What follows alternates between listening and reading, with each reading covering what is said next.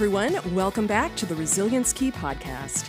I'm your host, Steph Corbell, and as always, I'm super stoked to be here with you today to explore yet another topic designed to help you channel your inner grit into personal growth. Thank you so much for listening today, and if you haven't yet, go ahead, hit that subscribe button so that you don't miss out on any of my future episodes.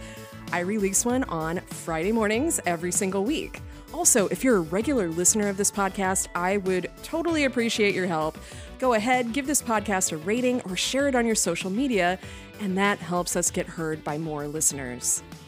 So, this is episode 70, and I am back from a three week break. And this is just a little reminder that yes, everyone does need a break from time to time, and it is perfectly okay to take some time off.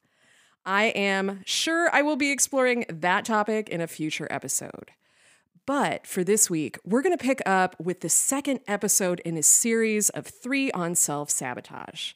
In episode 69, we explored how self sabotage begins simply with our thinking patterns.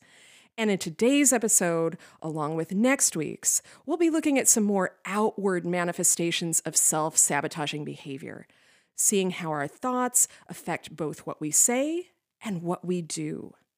While these actions are outward, we may not even be aware of what we're doing.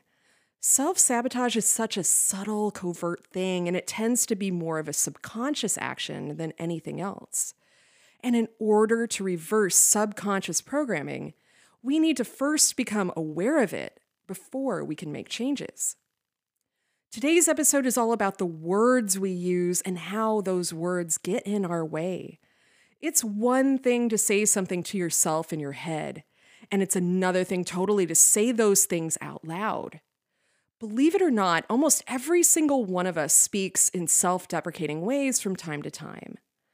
Like I said before, we might not even realize we're doing this. It's extremely important to take control of our language as our words have great power.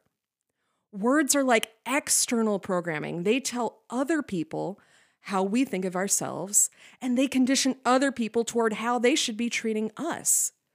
Words convey our potential actions, and if we set something in the works that becomes reality, well, let's make sure it's something positive, not something that gets in our own way.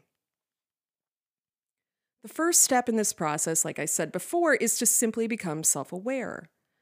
In the last episode, I presented this exercise of keeping track of your thoughts in a little notebook. Were you surprised by how many negative thoughts you have on a daily basis? I know when I did this exercise myself that I certainly was. And so for this week, I want you to spend some time being hyper aware of how you describe yourself to other people. What do you say about yourself to others? Okay, admittedly, most of us don't go walking around making grand declarations of, I am so and so. And that's not what this exercise is about. Instead, I just want you to be extremely self aware of tiny little things that you say when you present yourself to other people. And I want you to be extremely honest when you describe yourself. Now, two extremes exist when it comes to this.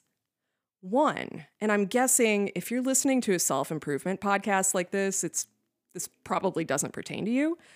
One tendency is over bragging or overestimating your abilities.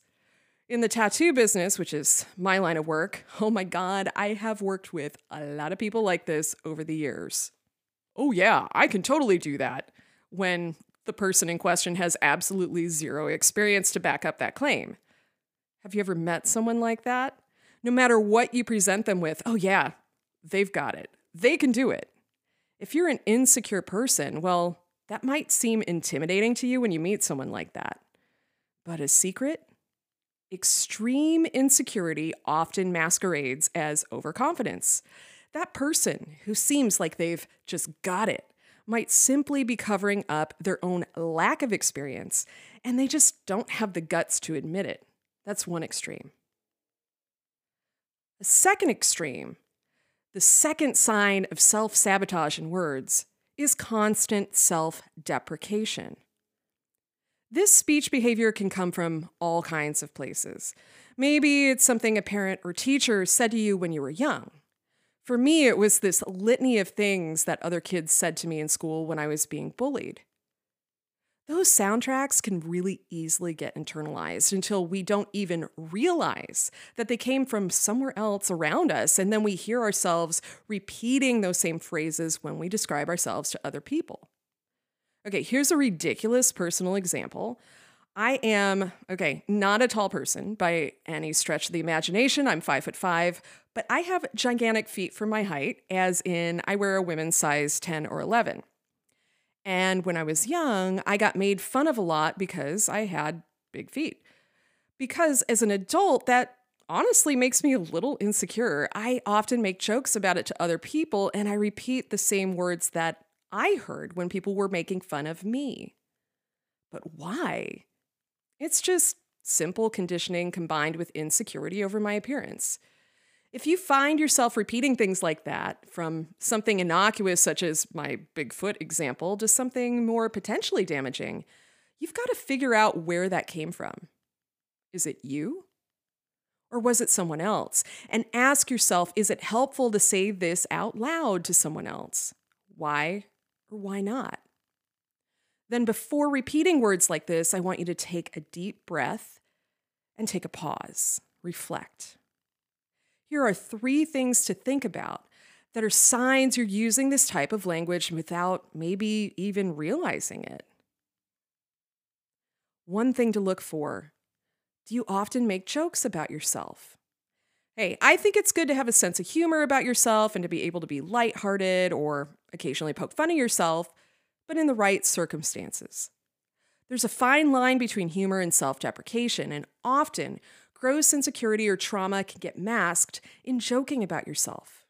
Is it really a joke? Or are you putting yourself down? Another personal example here, and this might seem trite, but it's actually pretty significant. It's something I've become aware of recently. Okay, I used to be a musician for a living for a very long time, and it's hard to imagine this of a musician. But honestly, I'm terrible when it comes to dancing. I, I always have been. I just don't possess talent when it comes to gross motor skills, whatever. It's not my strength. But when I was a kid, my own parents used to make fun of how badly I did in ballet dancing. And so I internalized that soundtrack. And now, when situations come up that involve dancing, say like at a wedding or something, I tend to make these ridiculous jokes about my lack of skills. And then that draws even more attention to myself. It's like subconsciously I'm saying to myself, well, I'm terrible, so let's make it even more terrible, and people will just laugh at me. But is that helpful? And really, why would anyone actually make fun of me? Are we are we still 10 years old here? No. That's something, again, I've become very aware of in my own speech patterns recently. Is there something that you do to poke fun at yourself? Take a look at that this week. Ask yourself where it originates, and then ask yourself, why am I continuing to say this about myself, even if it's, quote, just a joke? Two, do you have a tendency to use black and white, always and never language? that definitely is a sign of self sabotaging behavior. Think about it. You have a bad day and you say to someone, Well, things just never go my way. Something goes down in your love life and you say to your good friend, Yeah, love, it'll never happen for me. Yikes, be aware. How often do you use those black and white terms in describing how the universe is treating you? Can you find an exception? When we say always or never, we program ourselves to look for always or never. We find evidence to back that claim up, and we never even bother to try to find an exception. But I guarantee you, nothing in life is ever black and white. So take a breath, take a step back, and look for a tiny exception to that rule you just spoke out loud to someone else. Chances are, if you can be honest with yourself, you're going to find an exception. You might even find many. Three, how often do you gossip about other people's actions? Yikes, right? Here's a secret. Typically, what you're saying about other people, it actually reflects more about you than it does about them. Yeah.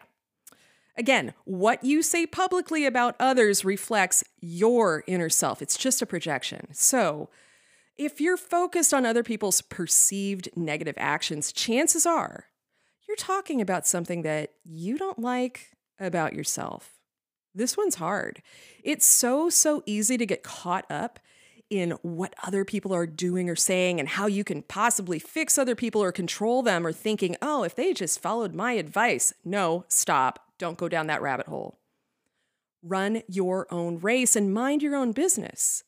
Become aware of what you're saying and then ask yourself, what about this situation is reflected in my world? You might surprise yourself with what you discover. In short, our words are a mirror to our inner world and a precursor to our actions in the outer world. And that's the topic for next week's episode. Because words have so much power, it's vitally important to take stock of them and use them wisely. I hope this episode was helpful for you today. If you try out any of these exercises, let me know. I would be really interested to hear about your experience. You can reach out to me through my website at stephcorbell.com or on my Instagram page at stephcorbell, that's C O R B E L L. I would absolutely love to hear from you. Thank you again so much for listening today. And until next week, remember, you're more resilient than you realize, and you're stronger than you know.